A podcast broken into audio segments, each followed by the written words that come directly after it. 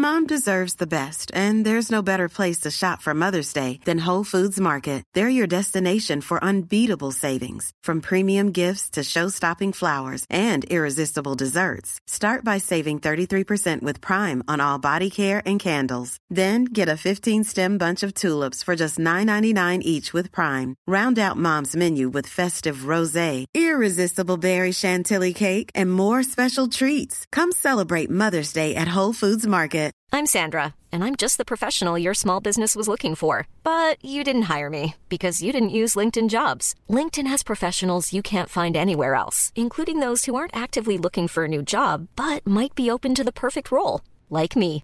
In a given month, over 70% of LinkedIn users don't visit other leading job sites. So if you're not looking on LinkedIn, you'll miss out on great candidates like Sandra. Start hiring professionals like a professional. Post your free job on linkedin.com/people slash people today. Burrow is a furniture company known for timeless design and thoughtful construction and free shipping, and that extends to their outdoor collection. Their outdoor furniture is built to withstand the elements, featuring rust-proof stainless steel hardware, weather-ready teak, and quick-dry foam cushions. For Memorial Day, get 15% off your Burrow purchase at burrow.com slash ACAST and up to 25% off outdoor. That's up to 25% off outdoor furniture at burrow.com slash ACAST.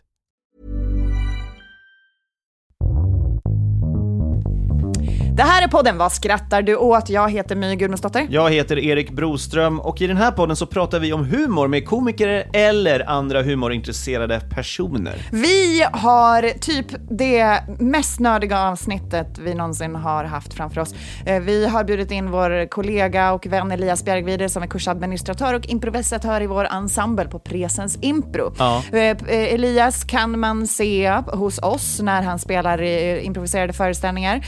Man kan ha honom som kursledare när eh, co- covid-tiderna är över. Och framför allt så kan man skratta åt honom på webben när han tillsammans med Andreas Anteroth kör sin humorduo Lustgas Comedy. Ja, de gör massa roliga sketcher. På Instagram heter de Lustgas Comedy och på Facebook heter de Lustgas. Eh, så där är ett tips. Vi eh, var tvungna att göra det här avsnittet för att det har i dagarna släppts en eh, improv på Netflix. Så, eh, longform improv som, eh, om du inte vet vad det är får du, väl- du får en genomgående lektion här i detta avsnitt. Har du hört eh, oss prata någonsin så har du nog hört oss nämna longform improv från USA. För det, Förmodligen. det, vi, eh, vi lever utifrån den här konstformen. Ja, verkligen. Och nu har det kommit på Netflix. Eh, Det är Ben Schwartz och Thomas Middleditch som har en, eh, en, tre stycken specials med- tre olika shower som är helt improviserade såklart, som heter Middleditch and Schwartz. Det är väldigt klokt att titta på de tre innan du uh, lyssnar på det här avsnittet. Men har du inte sett det så gör det inte så Du mycket. kan lyssna ändå. Eh, ja, vi, vi kommer att spoila lite, men vi konstaterade också i avsnittet att det gör ingenting om vi spoilar för att eh, det är inte det som är grejen med impro, att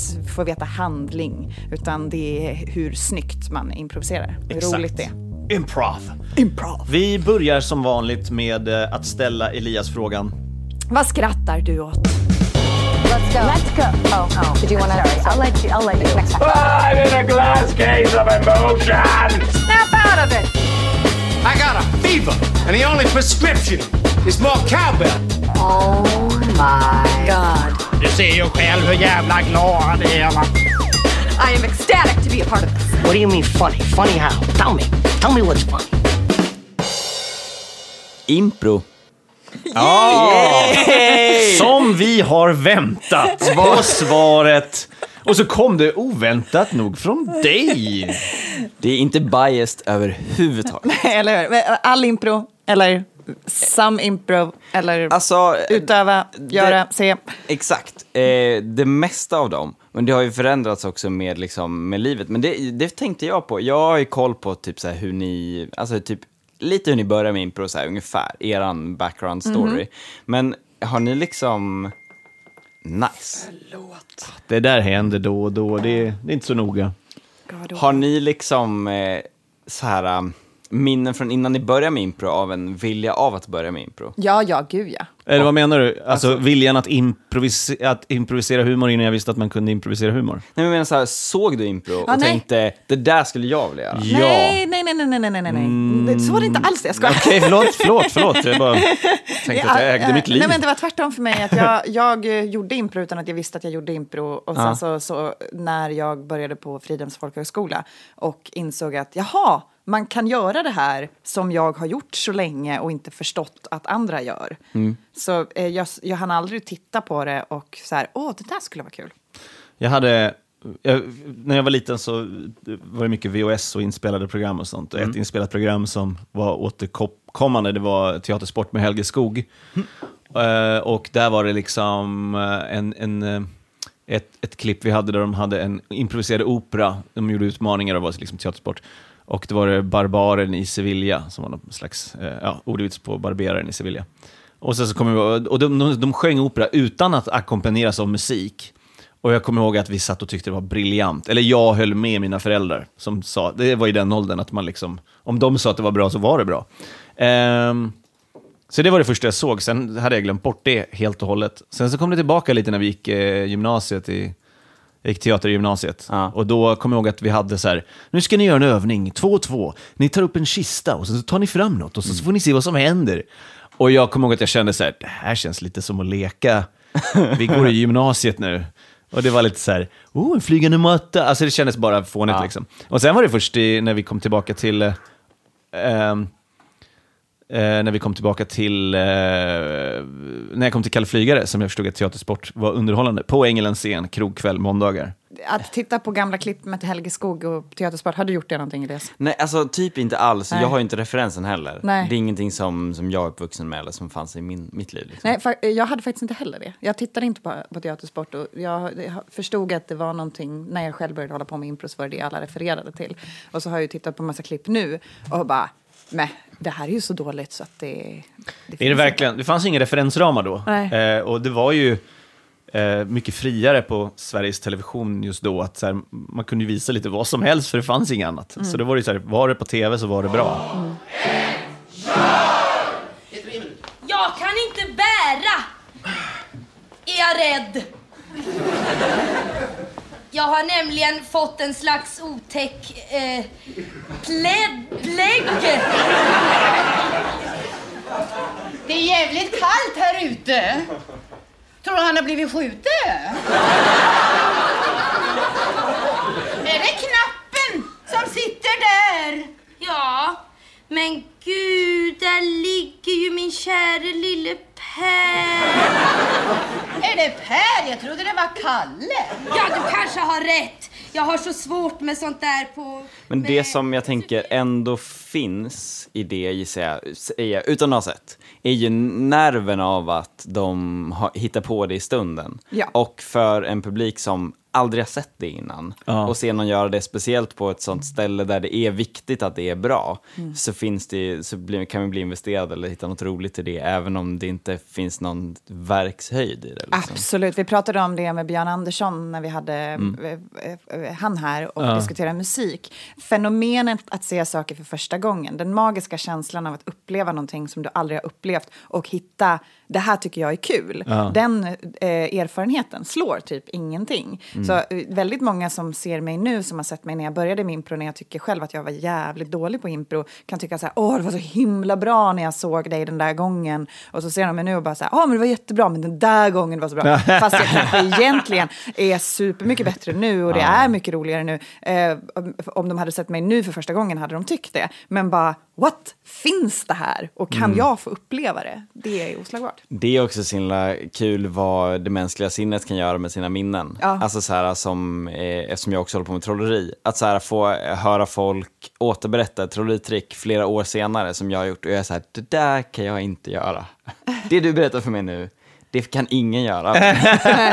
det, Det har inte hänt. Men det är inte det jag svarar, jag säger så här, ah vad kul, vad roligt Ja. att du gillade det liksom. Så myten växer. Exakt, men så här, jag, jag har verkligen hört helt sjuka saker folk återberättar för mig. Ja. Så- Som du har gjort. Ah, ja, Ja. Så, så, så, och sen hade jag, så var kortet i min ficka dricka och jag, så här, man bara, det, det kan man, ja, skitsamma. Är det typ bara, hälften av allt trolleri? Att folk bara minns dåligt och att, att tricken växer med tiden Alltså, och blir mer och mer imponerande? En del av trolleri är ju att folk minns dåligt under själva tricken Ja, också. jo, såklart. alltså, så här, Ja. alltså, de, de minns att så här, jag, alltså, om ni hör en trollkarl säga så här, och den är där, och jag har inte rört den under hela tiden sedan vi kom hit. Då vet man att han gjorde det, men det var så pass länge sedan, så du har glömt. glömt det. Ja, det är fascinerande.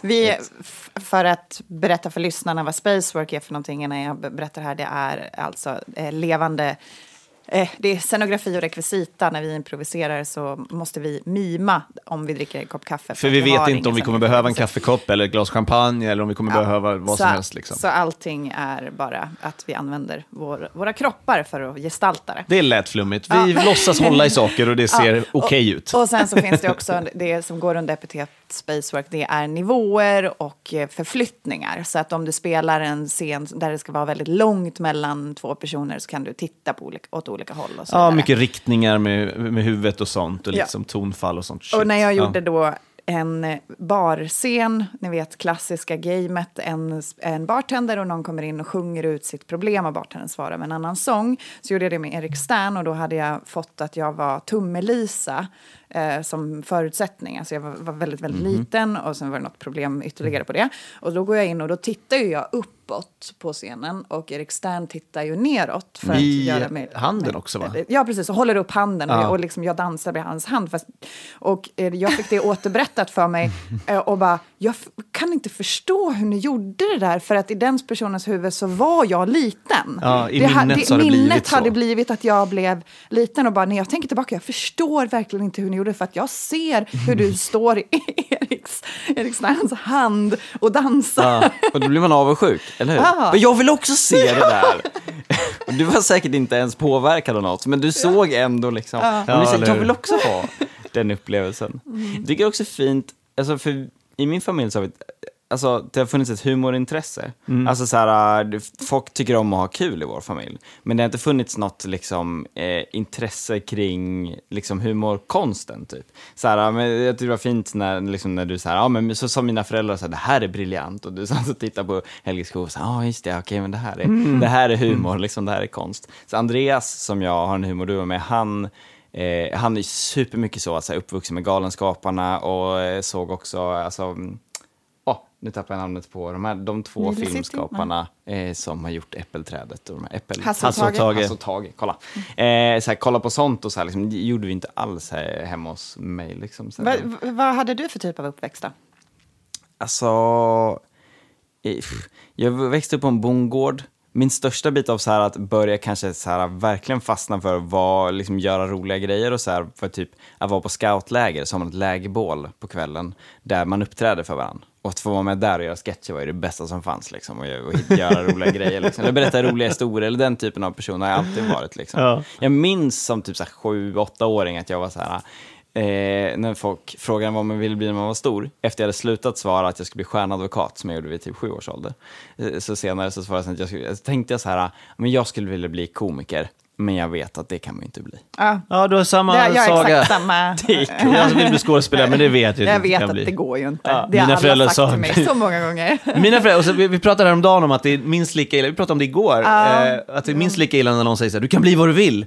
Och jag har inget av det här från mina föräldrar. Nej. Alltså, inget typ så här, ja du kan bli hur stor som helst, eller du, du kan inte bli de här grejerna. Nej. Utan jag var bara så här, jag ska göra det här, och de var så här, ja, bra. Men det var, det var liksom helt rätt mängd. jag har aldrig känt Men något det, tryck. det tror jag är det, det ultimata och det är jävligt svårt att hitta den gränsen. För Ja. Vi pratade om de tre kategorierna av hur man kan misslyckas att få sina barn att känna sig dåliga på vilket val de än gör. Mm. Och den ena kategorin det är ju den här klassiska, så här, som du och jag kanske har fått då, att nej men du kan inte bli det där. Det, det, sänk förväntningarna, satsa på något tryggare. Och sen så finns det ju de som är, du ska bli det här. Eh, Börja studera, ta, skaffa en akademisk utbildning Mm. och eh, ett ordentligt jobb. Alltså bli läkare eller jurist eller Mm. någonting. Och sen så finns det ju de som har hippieföräldrarna som bara, du kan bli vad du vill. Och de eh, låter ju, jag var ju alltid avundsjuk på dem. Att så här, Mm. hade någon sagt till mig, du kan bli vad du vill. Ja, jag vill bli skådespelare, då hade jag satsat på det. Men eh, sen har jag ju kompisar som har satsat på att försöka bli skådespelare eller sångare eller musiker och, eller konstnärer för att deras föräldrar har sagt du kan bli vad du vill. Och så blir de inte det. Och bara, Ja, varför de blir sa- väl, men de blir inte bilden Ja, av det de trodde hade- de skulle nej, vara. Liksom. Ja, och bara, varför sa ni att jag kunde bli det här? Det var ju jättesvårt. Jag ska eh, slänga in här bara att det kom, fanns ingenting från mina föräldrar att de var så här... Eh... Det kan man inte bli. Exakt, Nej. utan det var nog bara min, alltså jag var lite lillgammal så jag tror bara att jag, alltså, Förstod att, det. att Du var jag förstod det Du själv. var dina egna icke-uppmuntrande föräldrar. Exakt, att jag var så här, ja, men det, det kan vi inte bli. Ja, Men, din mamma verkar extremt uppmuntrande tycker jag. Det Ja. är nog ingen som, som är så aktiv på våra sociala medier. Ja, hon uppmuntrar oss så in i Ja. helvete. Ja. Jag har inget gott att säga om dig, men ja, jag känner mig verkligen, känner mig verkligen peppad av hennes eh, hejarop. Ja, men eh, berätta om lustgas. Hur hittade du Andreas Anteroth till varandra? Okej, eh, long story short, vi höll båda på med trolleri. Eh, träffades på träningsläger inför SM. I för, trolleri. I, trolleri, för juniorer. Där har vi, apropå vad man skrattar åt, en av de, alltså, ett av de roligaste, eller några av de roligaste ögonblicken. Att sitta och titta på en andra juniorer testa sina akter. Och misslyckas. Och, och ja, alltså, det finns två stycken bitar som man var så här, då var det så här, jag har aldrig skrattat så här mycket i mitt liv typ. Den ena är vad eh, en, en eh, ficktjustrollkarl vi känner som, som liksom bara inte, han var lite rolig, lite, så, han var lite konstig, eh, ni känner honom för övrigt. eh, och eh, han eh, var liksom så här, och han hade inte riktigt, han hade precis börjat med ficktjuveri så han var ganska ny på det. Eh, och eh, han skulle göra en akt där han liksom, så skulle han typ, ah, du vet, ni vet när någon testar något men de har inte riktigt tänkt hela vägen. Nej. Men de bara, men jag tror jag typ ska göra något sånt här liksom. Och sen så satt han, Gud, Så kan man väl inte tänka i trolleri? Det, alltså det känns som den mest disciplinära, välplanerade akten du någonsin behöver göra, det är i trolleri. Och att någon säger så här, men kanske så här! Det borde inte finnas. men alltså i, faktiskt, ficktjuvstrolleri är kanske det, det som är närmast att du kan göra så. Okej. När du gör ficktjuvstrolleri, då kan du, du måste vara beredd på massa olika outcomes. Okej. För du vet ju inte vad till exempel din publik har i fickorna. Om de har en slips, om de har en kavaj. Du måste lära dig mängder olika sätt att stjäla saker. Okej, och ja. sen så måste du liksom eh, göra det som är rätt just då. Eller hitta rätt person för att kunna göra den akten du vill göra. Men du vill ändå så här lägga till, bara, oj, har hon glasögon? Jag kanske ska sno glasögonen. Liksom. Om man är bra, vilket folk, alltså duktiga personer kan ju sånt här. Hur som helst. Så att, eh, och sen så sätter han på sig själv en ögonbindel. Eh, Jag bara, det här ska jag testa. Det här ska... men han bara, han bara, men jag tänkte så här, så, så, så ska han liksom, tänkte han ska göra ficktjuvstrolleri fast han, han har liksom en, en påse över huvudet. Kul grej här då, det finns påsar som du kan se ut genom. Alltså som du kan sätta på någon annan. Så ja. så här, kolla att den här är fine. Och sen sätter du på den så ser det ut. Han använder inte en sån. Han använde en som han inte såg Den, någonting. den använde han på den han skulle ficktjuva. Ja, alltså, det var ungefär så. han, han stod med ögonbindel och försöker så här, och har ingen koll på vad han gör. Det står två andra ungdomar där som han så här, eh, liksom försöker hjälpa till och, och, och vara där uppe. Och det var, det var liksom, han hade något skämt om att han snodde någons plånbok och sen så brann den så skulle han lägga till, äh, du vet.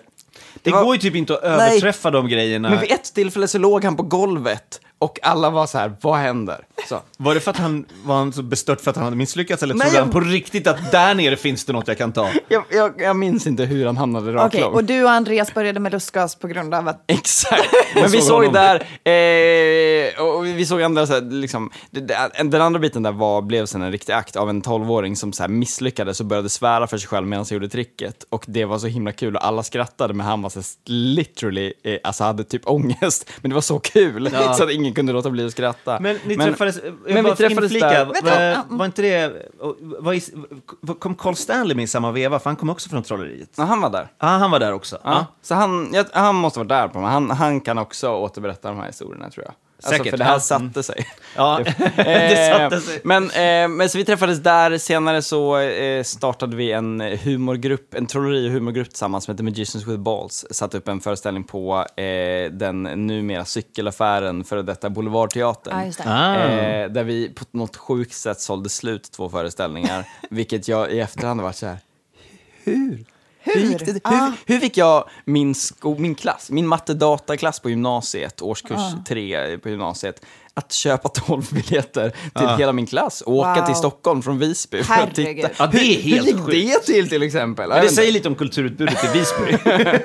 Men eh, så att eh, vi gjorde det liksom och sen efter det så gjorde vi grejer med Magic with Balls. Under tiden så hittade vi varandra och märkte att så här, när vi, sk- alltså, vi skrev, även till den föreställningen var det vi som skrev de flesta mellansnacken och så här, vi kände att vi bollade bra liksom. Och sen så startade vi en podd tillsammans som vi hade i två år och så här, så, så liksom har vi gjort grejer. Och Ah. olika projekt sen dess. Det var trolleri och så nu är det sketch eh, främst, humor och sketch liksom. Och sen så letade du dig in i vår verksamhet och Ja. gick kurser. Och, Ja, men berätta om, om, Men om det, hur du kom in precis. på impron. Mm. Ja, för att alltså jag, det var det jag skulle säga. Jag eh, minns, jag såg Who's Line någon gång som typ mellanstadiet, högstadiet någonstans där och så fick jag, blev jag introducerad till det. Eh, tyckte det var superkul liksom, så här, och höll på lite med så här, teaterlekar någon gång ibland, men, men ah, så, jag hade nog sett liksom impro på lite olika ställen. Ehm, och var och tittade på impro typ på Medeltidsveckan till exempel. Och såg, jag hade inte sett så mycket för det finns inte mycket impro på Gotland. Liksom. Men jag var väldigt så här, intresserad av det. Men, eh, du se, såg du oss då eller var det Bastardus Sans utan sett- oss? Eller? Jag såg Bastardus Sans utan någon av er tror jag också först. Mm. Sen så kommer jag ihåg när jag, alltså, eh, först, första året var Erik med där och spelade och du var inte där. Mm. Eh, och eh, jag var så här, shit han är rolig. Och sen så var eh, så, ja, men jag tänkte det, jag var så här, han är vassare ändå. Och sen... Eh, Han vet något som inte de andra vet. ja, men lite så. Och sen så eh, var ju du med också med året efter och så var jag så här, shit det här är så här, nu. Och, så det var liksom en längtan av att se impro, men jag höll ju på med scenkonst och höll Ja. på med humor i, i mitt trolleri liksom, men jag var så här, det där verkar kul liksom. Det För jag minns, vi jag- pratade efter föreställningen som vi hade spelat och jag tänkte ju att du var så här, "Ah, det här är någon sån här medeltids-Jeppe. Tänkte Ja, men det- jag kände det. Fast det var det ju inte alls. Nej. Eh, och även om vi, det var ju ett jobb för oss, så vi var ju där och försökte tjäna pengar. eh, och hade väl kanske lite fördomar kring medeltidsfolk. Men jag tyckte du var... Med rätta kan jag känna. Alltså, jag, är ju, jag hade också fördomar kring medeltidsfolk Ja. överlag. För jag, hade aldrig alltså, som gotlänning, det är inte så många gotlänningar som går och klär ut sig på medeltidsveckan. Nej. Nej, men men eh, eh, min flickvän, hon var inte gotlänning från början. Va? Hon var i Stockholm från början. Hon, Så hon tyckte det var Gotland. så kul! Hon tyckte det var Ja. kul va? Ja. Så att, och jag var så här, ah, men okej vi prövar det. Och då upptäckte jag hur mycket kultur det fanns. Ja. Och var så här, ah, det finns massa så här kul grejer Ja, liksom. men lite, många aktörer som, alltså främst är det ju folk som uh, livnär sig på den tidsåldern såklart med liksom smycken och svärd och kläder och Mm, m- många av de här liksom framträdandena. Men det är ju också folk som förstår att så, här, vänta, det finns en marknad här. Mm. Om jag bara tar på mig den här hatten så kanske jag kan komma ner och tjäna the big bucks under vecka 32. Ja, jag tänker mig att så här, men det fanns ju liksom eh, gycklarkonst även på medeltiden, men det finns ju inte ett så här, jättestort intresse för gycklarna kanske att försöka verka som gycklarna gjorde då. Nej. Alltså så här, det är väl mer, vi ska försöka underhålla så bra vi kan. Mm. Liksom. Ja. Ja, men för, eh, du pratade med oss då och sa att du var intresserad av att börja hålla på med impro. Sen hörde du av dig till oss några veckor senare med ett mejl och Mm. frågade om kurs. Mm. Och vi hade ju inga nybörjarkurser då, så då Nej. hänvisade vi dig till improvisationsstudion. Yes. Och sen så gick du kurs där tills eh, vi hade kurser. Jag gick bara en kurs. en jag, kurs läste, där. jag läste en nybörjarkurs för Elin Almen. Ja. Och sen kom jag, eh, var det medeltidsvecka året efter, liksom sommaren som kom. Eh, och så pratade jag med er och sen så, eh, så sa du så här, men du kan gå Eriks kurs. Eh, det är en avancerad kurs, men du kommer säkert klara det. Och Erik var så här, va? eh, Gå dit. Pengar. och där brukar jag prata om att min nybörjarkurs i impro var det roligaste jag hade gjort. Det var så himla himla kul. Och sen så började jag gå den avancerade kursen för Erik där det var så här, bara springa med huvudet in i en vägg varje, varje Ja, det var vecka. tröstlöst. Det var väldigt mycket eh, pattern game, uh, tråk, alltså övningar, repetitiva övningar som bara är så här hjärngympa för Ja. att förstå någonting. Ja. Som, eh, Det var ju också precis när, vi, när ni hade börjat med den typen av impro som vi... precis, med som- facit i hand Som vi så ska hade, diskutera hade snart. kunnat, ja, så hade jag verkligen kunnat lära ut det bättre. Men jag hade inte kunnat lära ut det bättre då, men jag kan lära, bättre, lära ut det bättre nu. Ja. Men, och sen så, du hamnade i en grupp där det var typ fem andra personer, väldigt låg energi. Ja, Allting vi var... var- väldigt så här. Det- Vi- vi- Ibland var ni väl typ tre pers. Ja, men vi Ja, var inte det. många. Det var, det var en tung kurs, men det var jättekul. Jag minns uppspelet som superroligt. Ni, var så Ja. ni blev så jävla Så samspelta och så sjukt bra. Så det var, det var superkul. Nej, Ja. men... ehm, Så det är det. Sen så efter det så började jag, efter den kursen så fick jag hoppa in i ett halvteam och sen så har jag hållit på med impro hos Presens. Ja, det gick ju väldigt snabbt från att ha gått en nybörjarkurs till att typ vara med i House Team. Och sen har det kanske stått still ganska länge, men nu börjar det...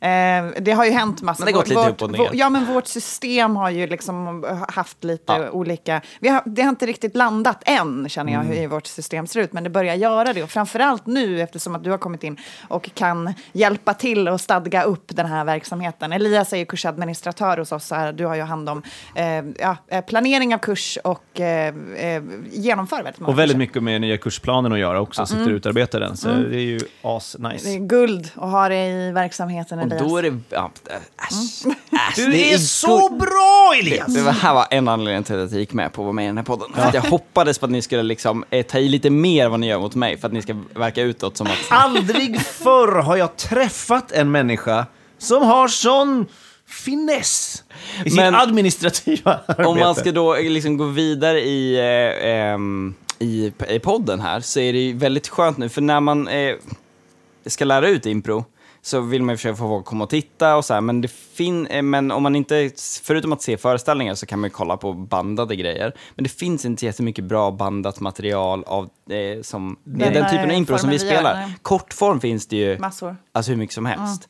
Men den typen av impro som vi gör finns det ju väldigt lite. Det är Det är, väldigt så här svårt att- ja. inspelade shower från UCB med en kamera från publiken. Och det tittar man inte på. Och även om du tittar på det, du kommer inte tycka att det är så bra. För du måste ha referensen av en liveupplevelse för att förstå varför det är Ja. bra. Ja. Och då måste du gå och se det live. Och det är väldigt svårt att få folk att komma och se impro på grund av ett eh, ihållande Så flumrykte. tänk, tänk om några svinduktiga improvisatörer skulle ha gjort en, typ en special Ja. på Netflix. Hade Som för övrigt har cred från andra underhållningsbranscher i USA. Ja. Tänk vad det hade varit bra. Det hade varit- Tajt det-. Men hörni! Vadå? Va? Det finns! Nej, vad är det sant?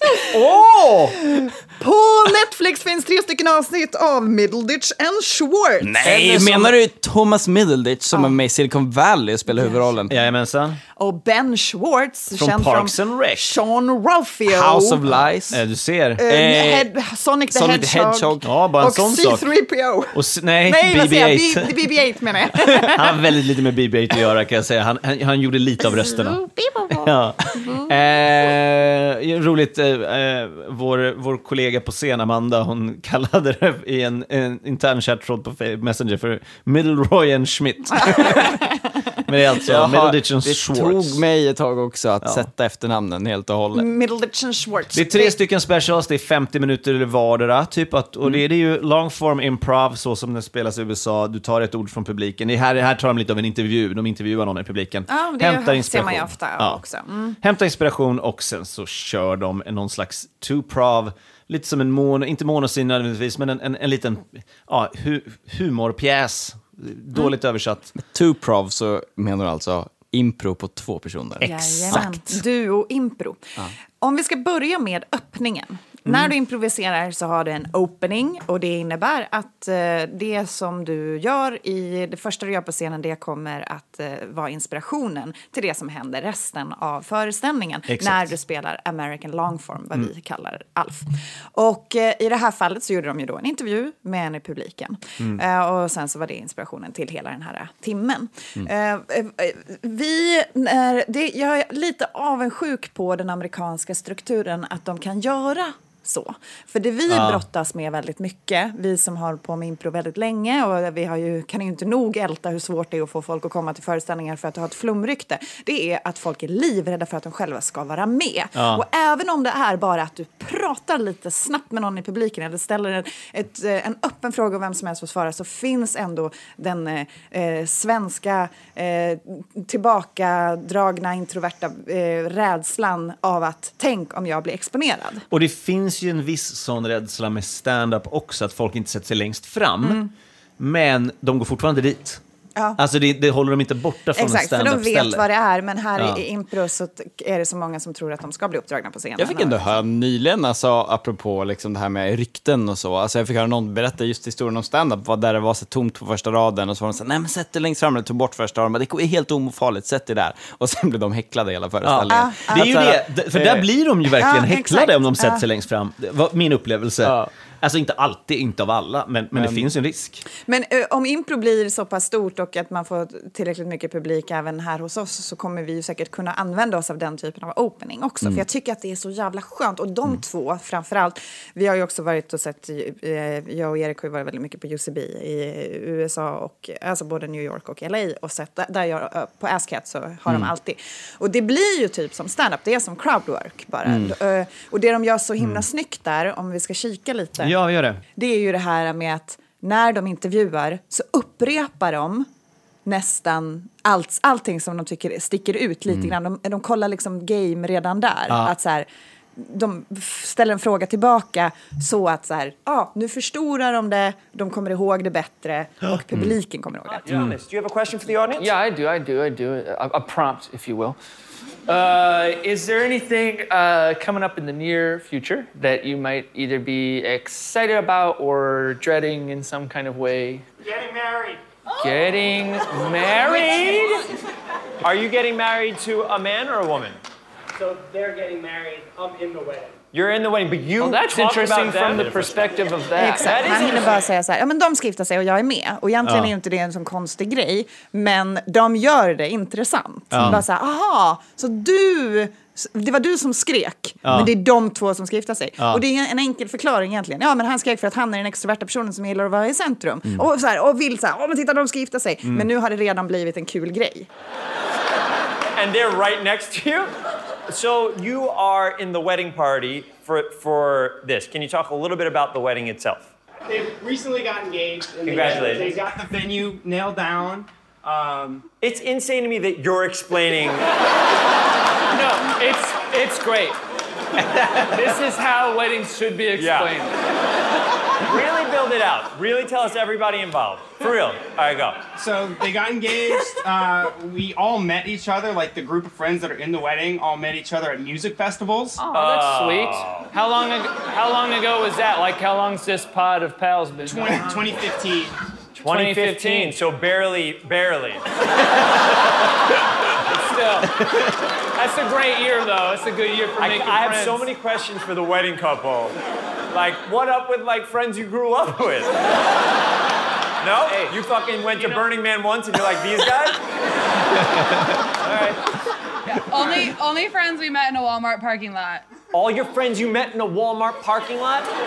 Och det är så enkelt, man behö behöver bara upprepa det de säger och det blir roligt. Och det publiken kallar vi kommer impro för framing när vi gör det i Mm. en scen. Men det är ju det de gör här också. Och de påminner varandra om att så här är en rolig detalj, det här kan vi leka med, det här kan vi använda som Mm. basis för vår humor. Men Jag skulle vilja säga att, att eh, för jag har gått och tänkt lite på det här med typ så här, roliga människor. Alltså folk som är kul. Alltså folk som har, eller comedy bone eller whatever liksom.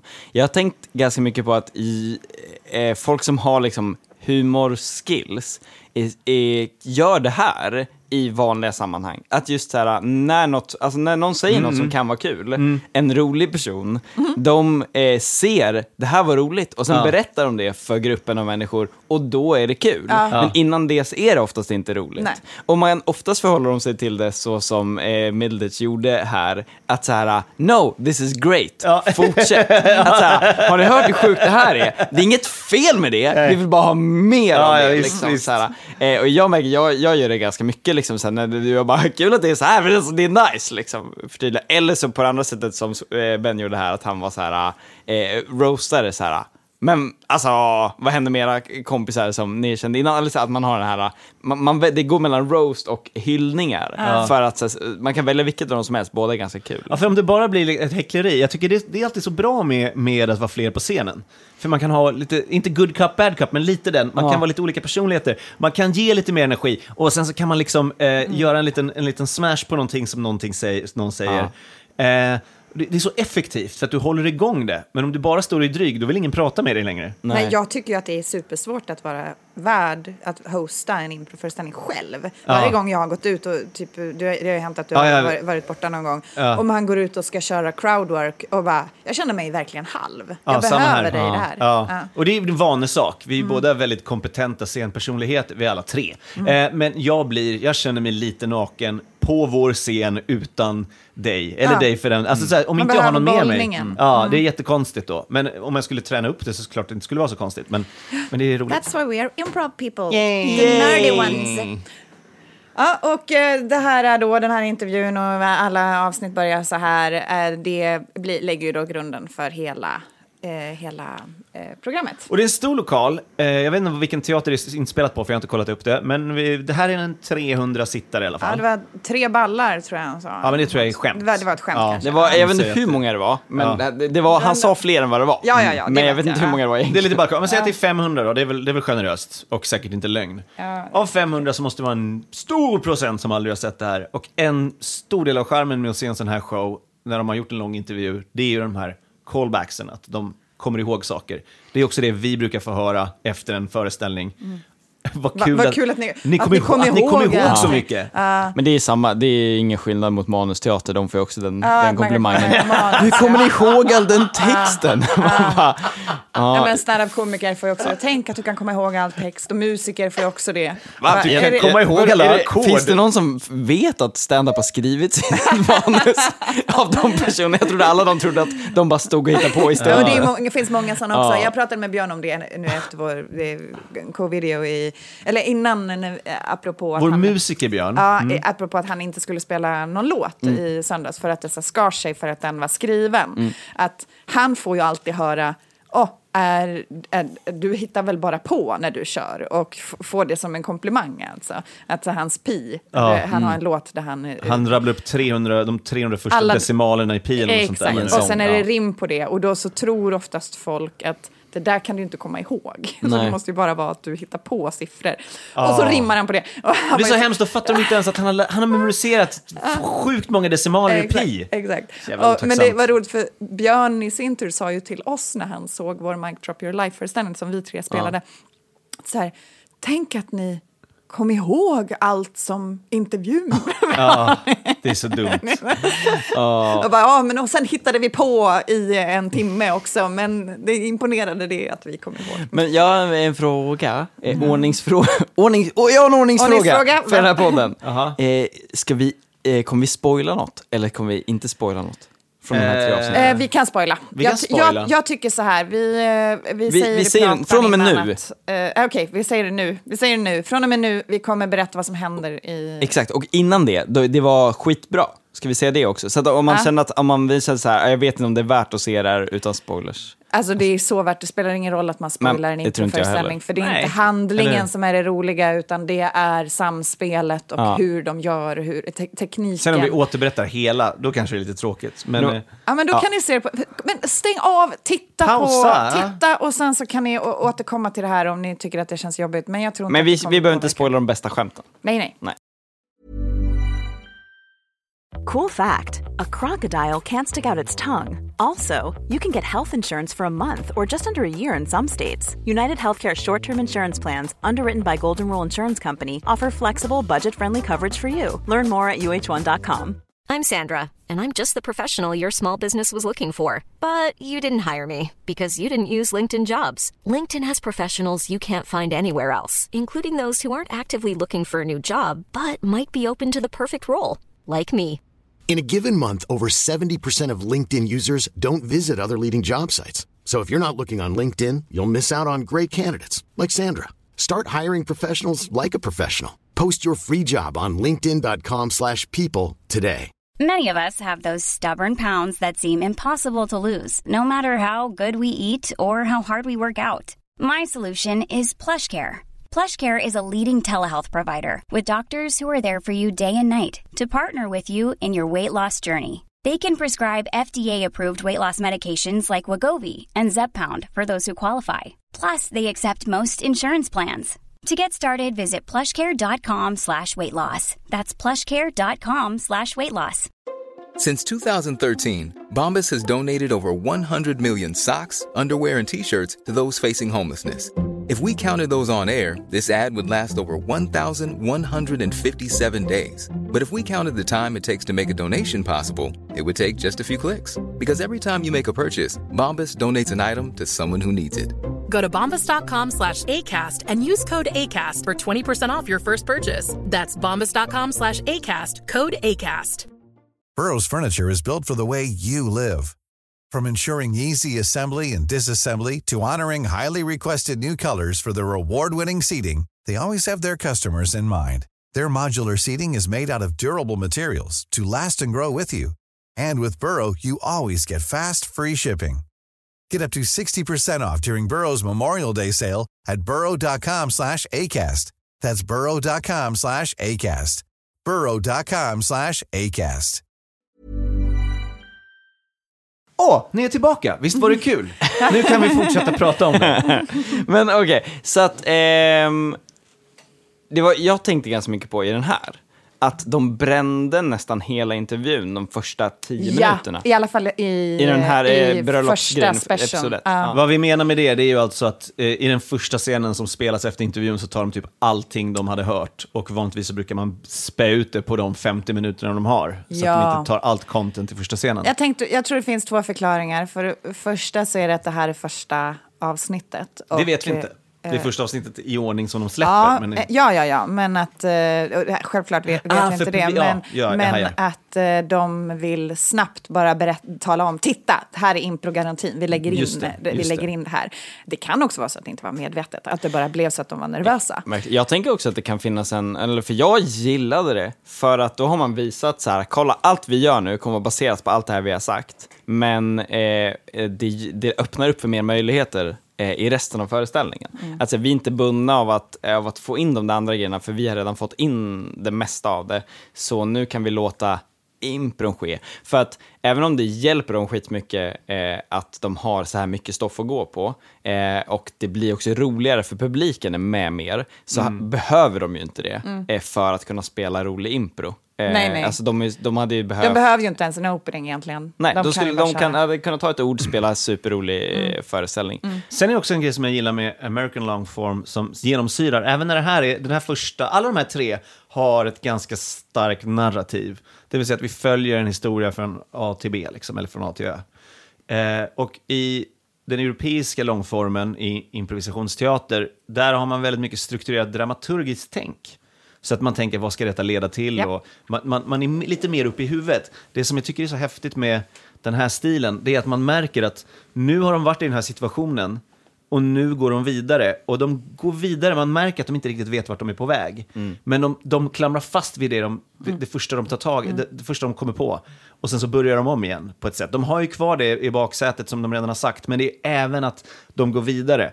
Så vid den här parking, eh, särskilt den här första då som heter Parking Lot Wedding, som det blev, där först är det liksom Best Man och, och brudgummen, men sen går de vidare till någon som de bara råkade nämna som heter Short Paul. Och sen så är det jättemycket fokus på honom och hur kort han är och eh, hela den grejen. Exakt, när vi började med impro och spelade på de andra improteatrarna och inte hade någon aning om vilken typ av långform de gjorde i USA, utan vi trodde att det bara var kortform som eh, cirkulerade i USA, Ja. så var det ju att man lärde sig hela tiden att tänka nästa steg. Sen så behövde ju inte det steget bli sant, utan någon annan kan ju komma med förslaget innan du själv har tänkt. Men när jag började med långform så var det så här, oh, de här två två personerna som har träffats här, de kanske egentligen är syskon och det märks för att den tredje parten kommer in och att eh, man, eh, och det är hennes pappa. Eh, och sen så märker man att hennes pappa har varit otrogen en gång, bla bla bla. Och så får man jättemånga sådana scenarion som man är villig att, ge upp. Men när jag började spela den amerikanska impron så var det så här, man måste bara, man, ska, man kan bara fokusera på det, man gräver där man står, man hittar det roliga och sen så bara utforska, utforska, utforska, utforska. Och så bara, nu har vi utforskat den scenen, nu går vi vidare till nästa scen och Mm. utforska, utforska, utforska, utforska. Men vi har ingen aning om var det är på väg någonstans. Nej. Men det jag har saknat med den amerikanska långformen, vilket jag såg fanns här, det är just att det ändå kan bli narrativ impro av det. mm. För att eh, de gångerna vi har varit i USA och sett, alltså vi har sett otaliga föreställningar i USA. Jag tror vi har, jag har sett över hundra stycken. När vi Ja. var i LA så såg vi ju nästan 20 stycken på en vecka. Och eh, det har aldrig varit narrativ impro. Nej. Vi har inte sett en enda, vi har sett monoscenes, alltså att man spelar kammarspel och vi har sett att så här, ja, men det är samma karaktärer hela tiden eller att det är historier som typ sitter ihop, men aldrig narrativ impro. Mm. Det har vi sett jätte- jättemycket i Sverige och sett jätte, jättebra i Sverige, men här är det en kombo. Ja. Alltså det som känns, det känns som att eh, narrativet i de här är något som, eh, eh, vad ska man säga, det, det är den lösa, lösa ramen som de behöver för att det ska kännas som en föreställning. Ja, men Alltså det finns så här- inget krav på karaktärsutveckling. Absolut inte, och inte ens en, en intressant handling. Nej. Nej. Eh, utan, och det känns eh, ännu mer då som att de står och gräver där de står. Och när man får den här känslan av att så här, wow, här knyter de ihop, då är det bara för att när, medan de grävde så hittar de någon gammal skit Ja. som de redan har sagt. Men de gräver efter sketchguld och sen så får Och de så- upp andra saker, och- lite och då- opaler och... Ja, men och en del av det sketchguldet är kopplingar till saker som hänt tidigare i samma föreställning. Ja, Men- eller men någonting när- som är från intervjun. Ja, eller något från Mm. intervjun. Exakt. Men inget av det, eh, ingen av dem planerade att dit de var på väg. Nej. Men ibland märker man typ att så här, Eh, att någon, mär- någon har en idé att så här, oh, vänta, nu kan vi komma hit, för det skulle vara jättekul. Mm. Och sen så märker man att den andra inte har fattat det än. Typ eh, garderobs Ja, eh, eller hur? Det är så Eh, jävla roligt att han bara så här... Uh, you're gonna have to justify this. Uh, se om vi kan hitta. Ja, det, är, ju, det är från den tredje Ja. eh, och sista specialen där eh, de är i ett klassrum och eh, en person som hävdar eh, att han är am- amerikan men uppenbarligen någon slags tysk eh, brytning eh, har en hemlighet i garderoben och de Mm. chasar upp det. Och det här är en sån här grej som är väldigt standard när man lär ut impro att så här, bygg inte upp för mycket på någonting som du inte har någon idé om vad det ska vara. För att ju mer du liksom wimpar och eh, ja, det var nummer två, förlåt, andra special. Eh, ju mer du liksom skåsar upp någonting utan att berätta vad det är, desto större förväntningar har publiken på sig. Och här pratar han jättelänge om den här jävla garderoben. Och sen när han öppnar den då, det är eh, eh, Thomas Middleditch som öppnar den. Och då går Ben Schwartz in och gör eh, ett val av att komma ut som en jättekonstig karaktär. Innan han öppnar så vill Tom inte öppna för att han är orolig över hur ska vi kunna förklara det här. För Mm. Ja. Ben ser jättekonstigt. Ja. Men Ben har ju förmodligen idén här. Ja, grejen är att de pratar om aliens i öppningen. Ja. Och här tänker Ben, det är en alien i garderoben. Ja. Men, eh, men Thomas, har gl- han har glömt, Ja. eller han, han, han, han tänker inte alls på det Nej. just nu. Så han försöker så här, jaha det är väl digitala kontrakt och grejer, försöker liksom justifiera vad det kan vara för någonting. Ja, vi måste ta ner förväntningarna, måste ta ner förväntningarna. Medan Benny är så här, men kom igen, kom igen, jag vill bara göra det här Och, nu. och härifrån, det håller på alltså ganska långt. För det här är första gången jag öppnar. Det är nu Thomas säger så här, jag tänker inte öppna. För det där. What the hell was that? What the hell was that? This is gonna throw a real wrench in the smokes here, I feel like. I, don't, I almost don't want to meet this guy.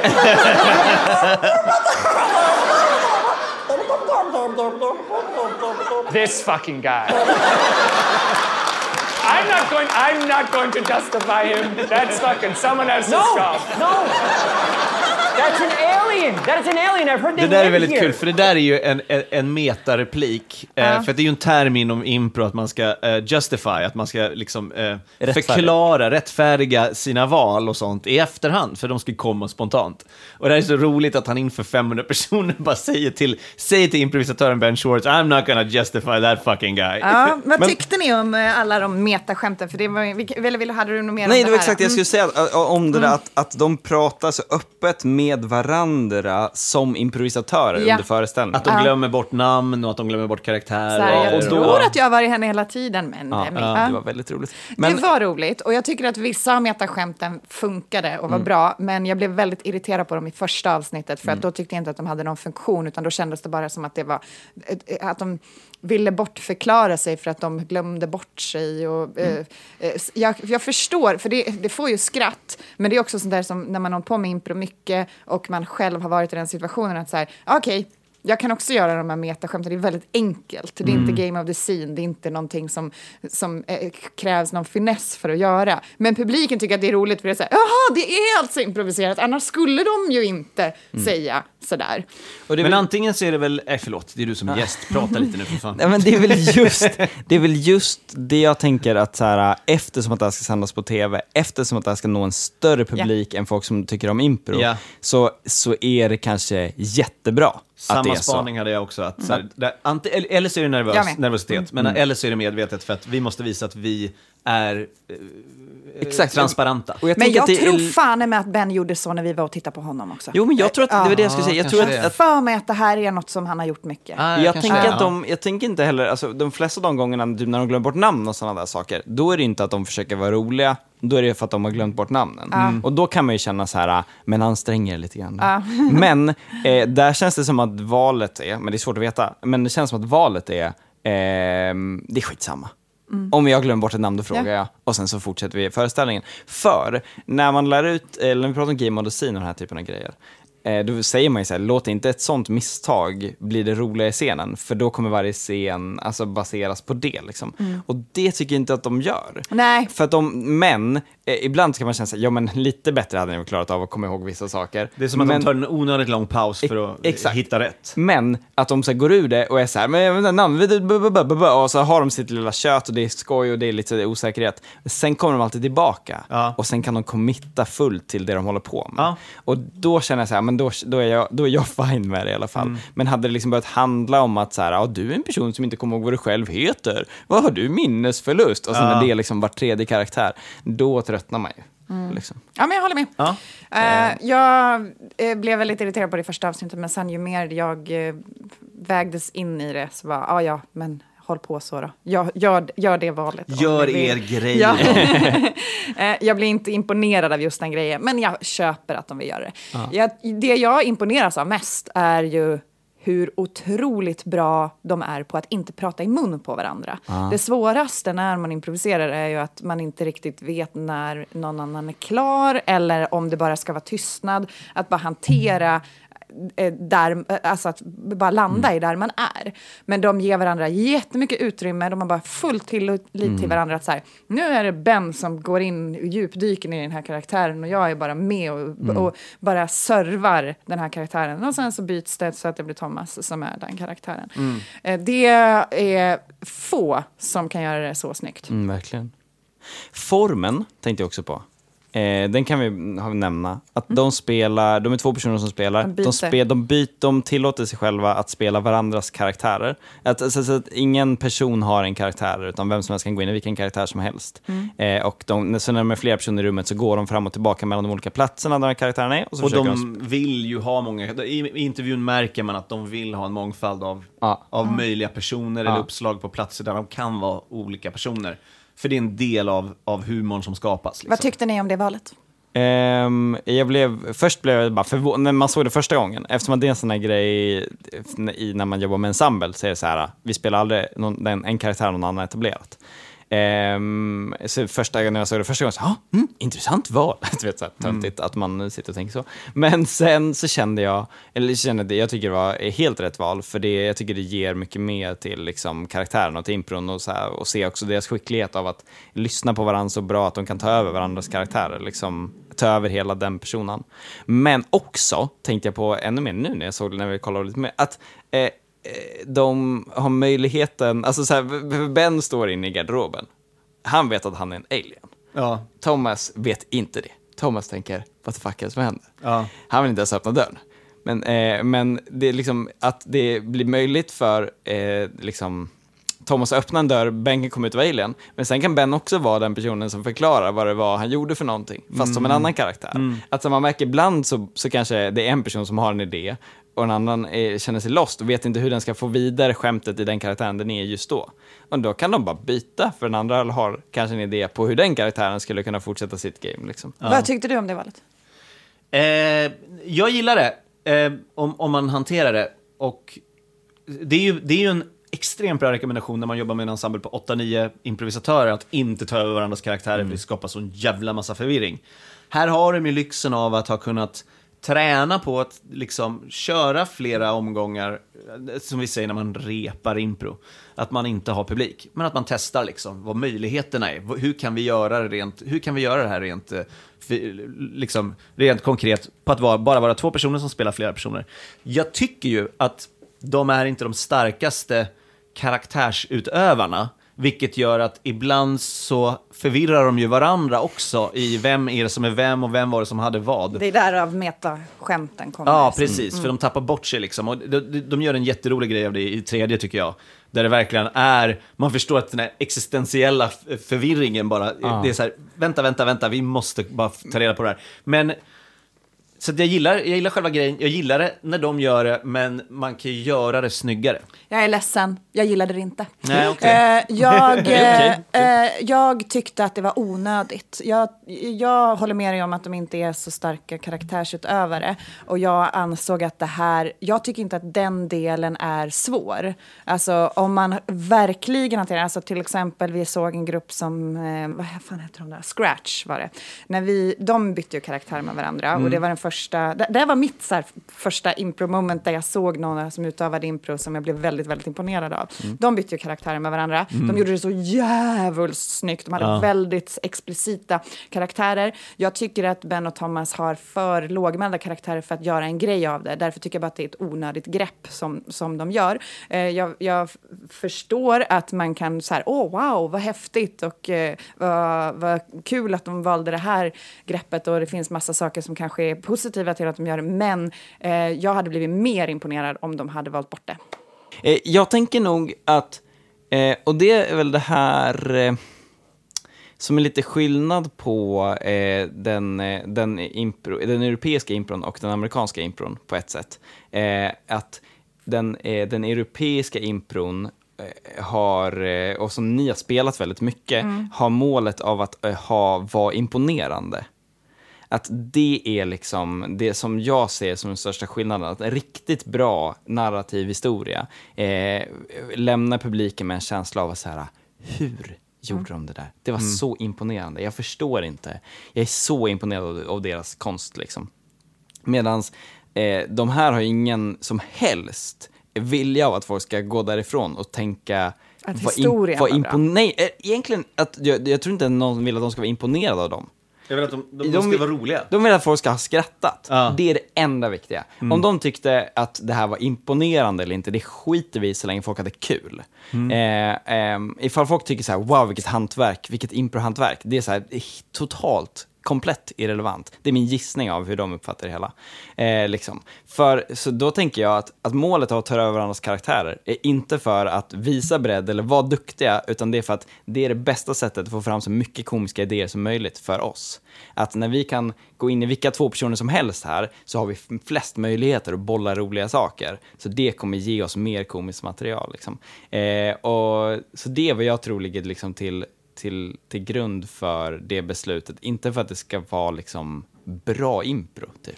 Det, ena utesluter inte det andra heller. Nej, Ehm, jag, har, jag har vet inte alls om det är så. Eh, och jag eh, har sett det, det, det greppet, alltså om du, Mm. du jämför den svenska och den amerikanska, Mm. det greppet har jag sett så många gånger göras i den europeiska formen. Det är Ja. så vanligt här. Ja. Och sen så nu berättar de narrativ och så här, jag, jag fick en känsla av att så här, vi gör den här grejen. Ja. Eh, för att det har jag sett. Jag vet inte. Nej. Eh, och det var andra saker som jag också fick en känsla av. Alltså till exempel eh, någonting som har varit slående när vi har åkt och kollat i USA, det är hur dåliga de är på spacework. Ja. De, jag tycker att Thomas är fantastiskt duktig på själva mimen. Han är Ja. jättebra på att visa eh, scenografi och rekvisita.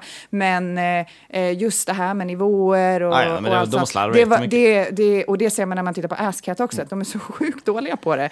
Och det är någonting som vi har, jag vet att Anders Fors pratade om att han höll eh, Spacework-lektioner när han var i Mm. USA och folk bara wow shit! eh, och vilket jag verkligen köper för att Mm. där har man, man har lite Spacework i 101 på UCB men det är ingenting som man eh, eh, lägger ner mycket energi på. Nej, nej. Och här gjorde de ju vissa val som var att de tog stolar och ställde sig upp när, Mm. för att visa nivåskillnader. Mm. Och så, så här, ja, gjorde de det för att de inte behärskar Spacework-nivåerna eller gjorde de det för att de ansåg att det var bästa valet för att filma? Jag vet inte. Mm. Men jag en- tror att det var att de inte har det, den tekniken.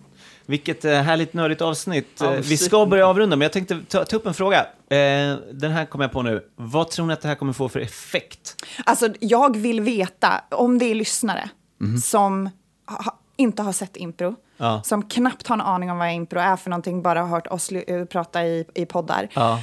och tittar på det här.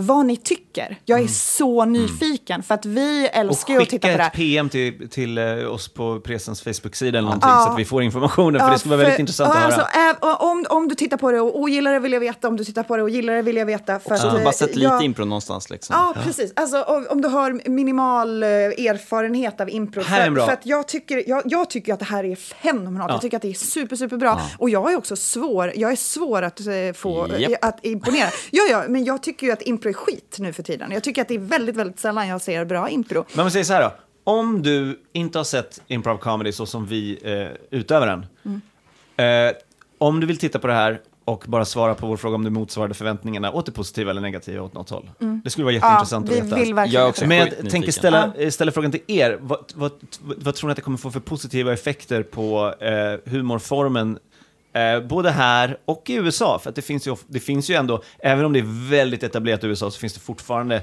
delar av USA där man inte har koll. Ja, åh gud, jag vet att vi ska avsluta, men jag måste bara säga, för inför det här så nu eh, eh, tittade jag på lite, jag googlade lite, eller youtubade lite olika intervjuer med de här två herrarna. Mm. Och eftersom att det är covid-tider så har de ju typ inga late night shows och intervjuprogram, men det är väldigt många Skype-samtal och Zoom-samtal som görs med eh, Mm. Benne och eh, Middleditch. Och eh, de, de flesta som intervjuar eh, säger ju det som vi är irriterade på att höra. Det är så här, har inte ni spelat de här karaktärerna förut? Ja, ja, ja. Eh, har ni planerat lite grann? Vet Mm. du vad Ben ska säga när du säger så här? Och, eh, vilket var mindblowing för mig, för det är så här, men du har, driver ett underhållningsprogram i USA och du vet inte vad De impro vet, är. men de vet att folk Att inte folk vet. inte vet. Och också så här, jag tror vi, eftersom att impro är så mycket större i USA än vad det är här, att det till och med liksom går, eh, att det, att det går som så här, referens i Family Guy, att det är så pass stort, så tänker vi så här, ja men tänk om, jag hoppas att det var så, men så här, det var, jag önskar bara att det var så stort liksom. Men sen när man väl tänker på det där så är det så här, men det är inte så stort. Alltså så här, även improvisatörer där pratar ju om sig själva som att så här, ja vi är bara improvisatörer och folk skiter i improvisatörer liksom, Ja, när man ja, ja. hör dem prata om det i humorväg och sådär. Så att eh, det är ju också en grej att det är nog jättemånga som inte har koll på, på impro Nej, det är ju Och- själva underhållningsbranschen som har koll på impro, Mm. eftersom de använder Ja. det till typ så mycket humorserier, alltså typ som, Mm. som ett sätt att skriva humor. Ja. Men jag tror verkligen, jag tror att det, det här är, är första gången där impro kan få vara eh, slutmålet i drömmen för många. Att så här, innan så har SNL varit, det, det är något som USA har som inte vi har i Sverige, att ett, ett mål med impron. Att så här, du kan börja med impro för att bli något Mm. och det du kan bli är skådespelare på SNL. Eller, någon annan eh, komediserie, alltså som ja. Silicon Valley. och- Exa- ja, ja, precis. De har ju inte Ja. varit med i SNL, men det, det, Silicon Valley är bara improvisatörer. Exakt. Nej men ta precis. Eh, nu finns det ju massa serier som, så att eh, nu är det ännu större. Liksom. Men så är det ju inte här. Nej, exakt. Och det, det finns en dröm, men det slutmålet, men slutmålet är ju aldrig impro. Nej.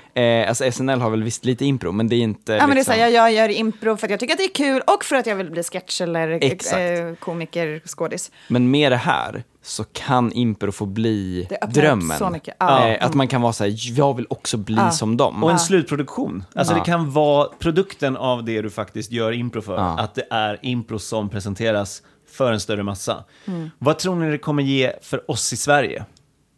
Tror ni att den kommer vara någonting som eh, folk ser på Netflix? Eller kommer det vara någonting som man tänker så här, "Nej, nej, nej, jag, Jag, tror man skummar lite. De flesta kommer nog skumma och bara säga, ah, vad är det här? Och sen så kommer det vara Ja. ganska lång start. Jag tror att det kommer vara svårt för den svenska publiken. Jag hoppas att eh, jag har fel, men jag är rädd att Jag, det kommer jag är väldigt svårt. glad att det finns en referenspunkt nu. Ah, Om gud, folk ja. är typ så här, men vad, Vad gör gör ni för Har du någonting? sett det här? Och istället för att vara så här, kom och titta, det kostar 120 spänn, så är det typ så här, gå in på ditt Netflix-konto, Ja. titta 20 minuter, om du inte gillar det, Mm. då behöver du inte komma till vår teater. Ja. Vad heter det, jag, eh, vi, vi är klara. det är vi. Ja, nice. Det här var verkligen supernördigt. Ja, Eh. Åh, jag ville bara fortsätta. Jag vet. Ja, jag vet. Det Men något- vi kan, inte, Jo. vi kan inte plåga lyssnarna med våra nördutlägg Det sista jag hade skrivit i mina notes, shit vad busigt det var. Och Ja, jag det var väldigt det. busigt. Jag, Det var, var jag älskade att det var busigt. Ja. Jag älskade det. Gud. Ja, man blir ju kär i båda två. Jag vet! Och så byter de karaktär med varandra så man vet inte ens vem man är kär i längre. Det är så tokigt allting. Vem? Eh, Jag är nog en Elias Milditch-kille, tror jag. Ja. Det är dags att säga adjö. Adjö. Hoppas vi ses igen. Kanske ikväll eller något. Ja, eller senast ja. söndag, för då är det co-video väl? Yay, då det är ska bli jätteroligt. Fan vad roligt det ska bli. Co-video på Ja. Facebook-sidan.